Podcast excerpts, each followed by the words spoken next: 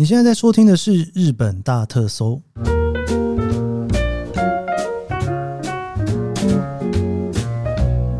欢迎收听《日本大特搜》，我是 Kiss 研究生。今天是二零二三年令和五年的六月二十八号，星期三。今天应该是我这一趟，这算亚洲巡回吗？也不完全算是亚洲巡回啦，因为我其实还跑到了美国的领土上哈。假设我顺利完成这趟旅程的话，应该是哈。希望不要是我自己现在听到这期节目的时候，忽然打脸了自己，这趟行程没有很完整的走完。毕竟你知道，有的时候呢，开这种里程票出去啊，你还是会有点担心中间发生了什么事情，没有办法让这个行程走完哦，总是会发生的。尤其我这次这张票就是走的有点乱七八糟，算是一个蛮特别的一个走法了。之后我会来跟大家来聊一聊我这次开的这一张票。这应该算是我在疫情之后的第二次开票。上一次是去泰国嘛，也是一个点数旅行啦，用长荣换的。但这一次呢，真的就是发挥里程到最高效用，开了一张非常复杂的票。希望我回到东京来之后，稍微喘口气哈，再继续跟大家分享这件事情。明后天的节目会是回来才录吗？应该不会，我应该会先预录吧。不过因为我还没录，我不知道到底是什么状态哈。毕竟我如果今天回来，马上要去赶明后天的节目，也是蛮累的，所以我应该好了，我也不知道我到底会不会预录，明天大家听了就知道了。好的，我们今天呢是昭和时代的特辑哈，我们延续上个礼拜我们聊的昭和二十一年，我们今天要来继续聊聊昭和二十二年，一九四七年发生了什么事。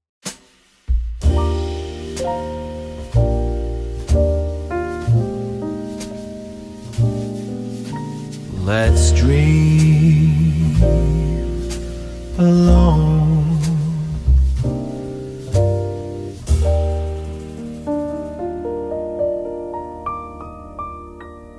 昭和二十二年啊，已经算是战争结束之后的两年后，一九四七年，所以其实很多事情都应该要慢慢的走上了轨道吧？哈，那日本大家都知道说，正式的学期开始啊，其实是四月一号。也因此呢，在一九四七年昭和二十二年的三月三十一号呢，日本正式的订定了他们的学校教育法，确定说接下来的义务教育会是所谓的六三三四哈，前面的六三是义务教育哈，就是一共九年制度，后面的三四呢就有点像是现在的高中跟大学吧哈，诶，其实这个六三三四跟台湾也是蛮像的，就是了，应该是很类似的历史脉络下来的才是哈。那这个六三三四的制度呢，正式确定了所谓的男女共通的教育制度哦。因为大家应该知道说，在以前明治维新之前，其实很多的女性是完全没有受到教育的机会。在昭和二十二年的这一个基本教育法制定之后呢，哦，男生女生都一样，会有九年的基本义务教育的时间。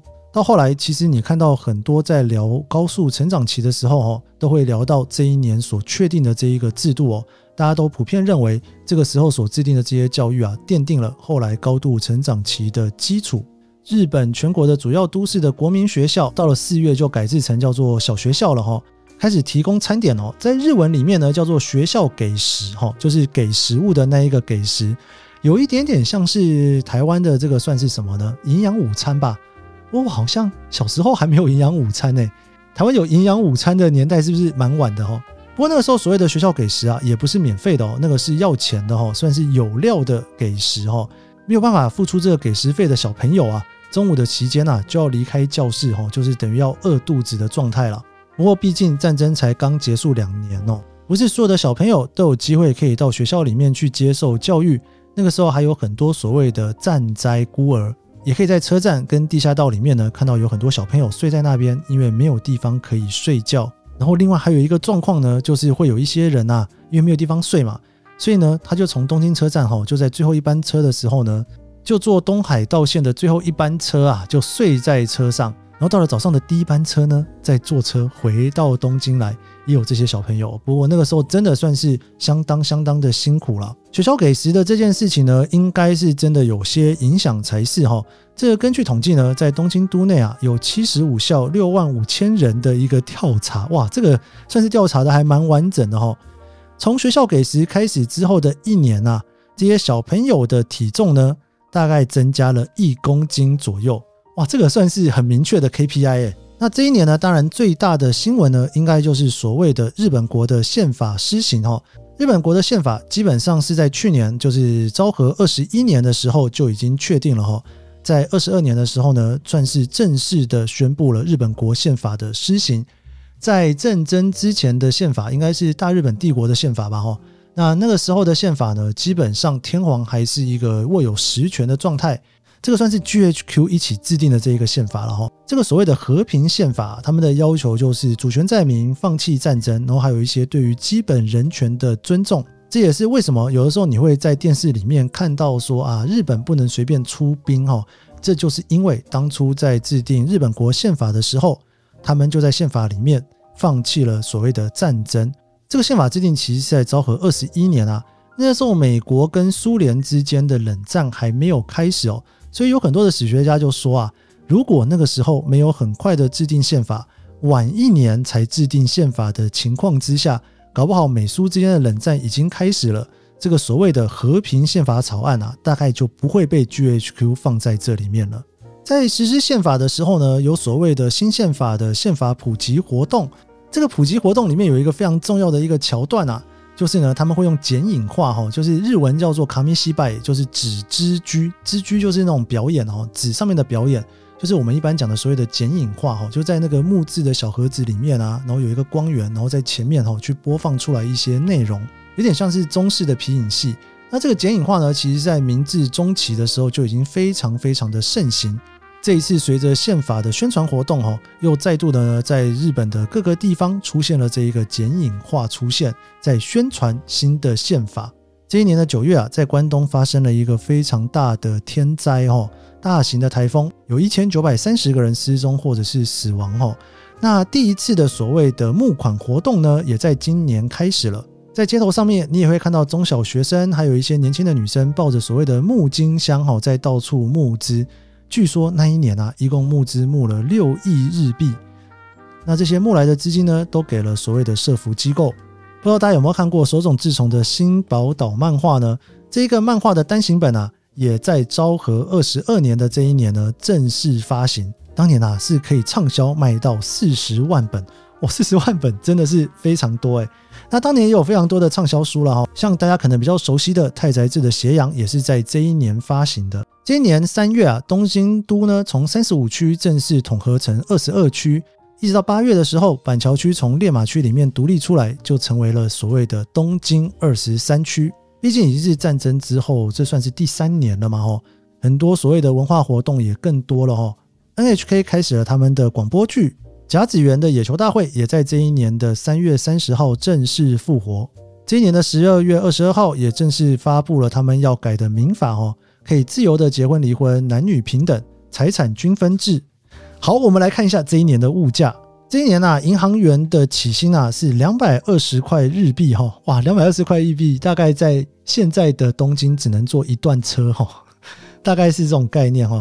米呢，十公斤是九十九块七十钱，哇，这个米真的是暴涨诶，去年才十九块，涨了五倍哈。然后我们最爱聊的卡 K 寿吧哈，就是蕎麦面啊，十块钱一碗啊。也是涨了三倍哈，跟去年比较起来，豆腐总算涨价了哈，一块钱哈，去年只有二十钱，就是零点二元哦。啤酒也涨了三倍哈，是十九块六十钱哈。清酒一点八公升是八十七块日币，哇，这个清酒也算是涨了五倍耶，跟米的涨价差不多。诶，清酒也是米做的哈，所以米涨了五倍，清酒涨五倍，好像也是一件蛮合理的事情。烟一包两块五十钱，跟去年的一块钱大概涨了二点五倍。看报纸一个月要二十块钱了，去年只要八块钱。铁道的起票价呢是一块钱哈，去年二十钱也涨了五倍左右哈。巴士两块钱也是涨了五倍。剪头发剪一次要十块钱，涨了三倍多哇！这个所谓战争之后这个物价狂涨，真的不是随便说说的，真的是涨得还蛮严重的。这一年啊，不是只有这些东西调涨哦，还有一个东西呢也是大大的调涨，就是他们的彩券。还记得我在前几集有聊到哈，昭和二十二年所发行的彩券啊，一等赏金是十万块钱日币哦。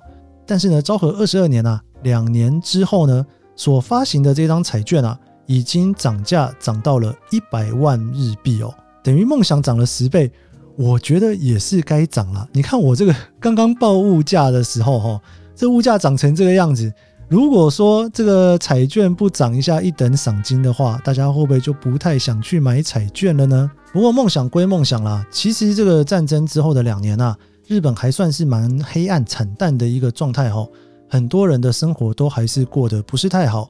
那当时呢，也有很多卖身的女性啊，因为在战争的过程当中，就是父母都离开了哈，然后因为实在是很穷，所以也不知道该怎么办的经历。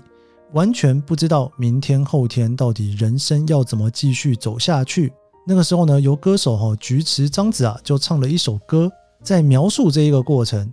这首歌叫做《星の流れに》，这个翻成中文应该可能意思大概会是星星的陨落吧哈。不过这个呢，以文化上面来讲啊，算是各式各样的文化复苏哈。所以当然也有一些人啊就看不太惯这种，就是感觉很黑暗哦，很沉重的那种感觉。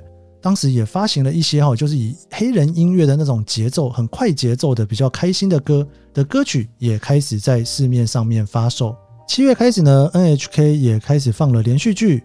十月的时候呢，也可以开始在电视上面看到娱乐节目日曜娱乐版。十一月也开始了益智节目哈，叫做《二十的门》，不知道那时候到底普及到什么程度哈。不过这种娱乐节目出现啊，应该大家心情也会好一些啦。今年的流行语呢，有六三字哈，就我刚刚聊到的，就是新的学字开始哈，还有就是所谓的隐匿物资哈，大家这个缺物资的状况其实还是存在的。今年的畅销书有夏目漱石的《夏目漱石全集》，还有三本清的《人生论笔记》这几本有名的书，不知道大家有没有看过呢？那昭和二十二年也算是日本的第一次婴儿潮正式开始，接下来经济也要慢慢起飞了吧？还记得我刚聊到这个畅销书啊，太宰治的《斜阳》啊，其实，在那个时候真的也算是引起了一个蛮大的轰动哦。不知道大家有没有看过这本小说呢？我记得我那时候第一次读这本小说的时候，真的是觉得非常非常的黑暗哦，有一种觉得哇，这个到底大家是怎么生活下来的？那那一年的流行语呢，其实有一个呢，也就是所谓的“斜阳族”，就是从太宰治的这一个故事里面所发展出来的。这是战争过后的第三年，昭和二十二年，一九四七年。不知道大家觉得这一年的日本过得怎么样呢？我们下个礼拜会继续来跟大家聊聊下一年，昭和二十三年，一九四八年的故事。我们这集的日本大特搜就到这边。如果你喜欢这期节目，别忘了帮按下五星好评，也追踪研究生脸书和 IG。我们明天见喽，拜拜。Forever, let's take forever. Make our way home.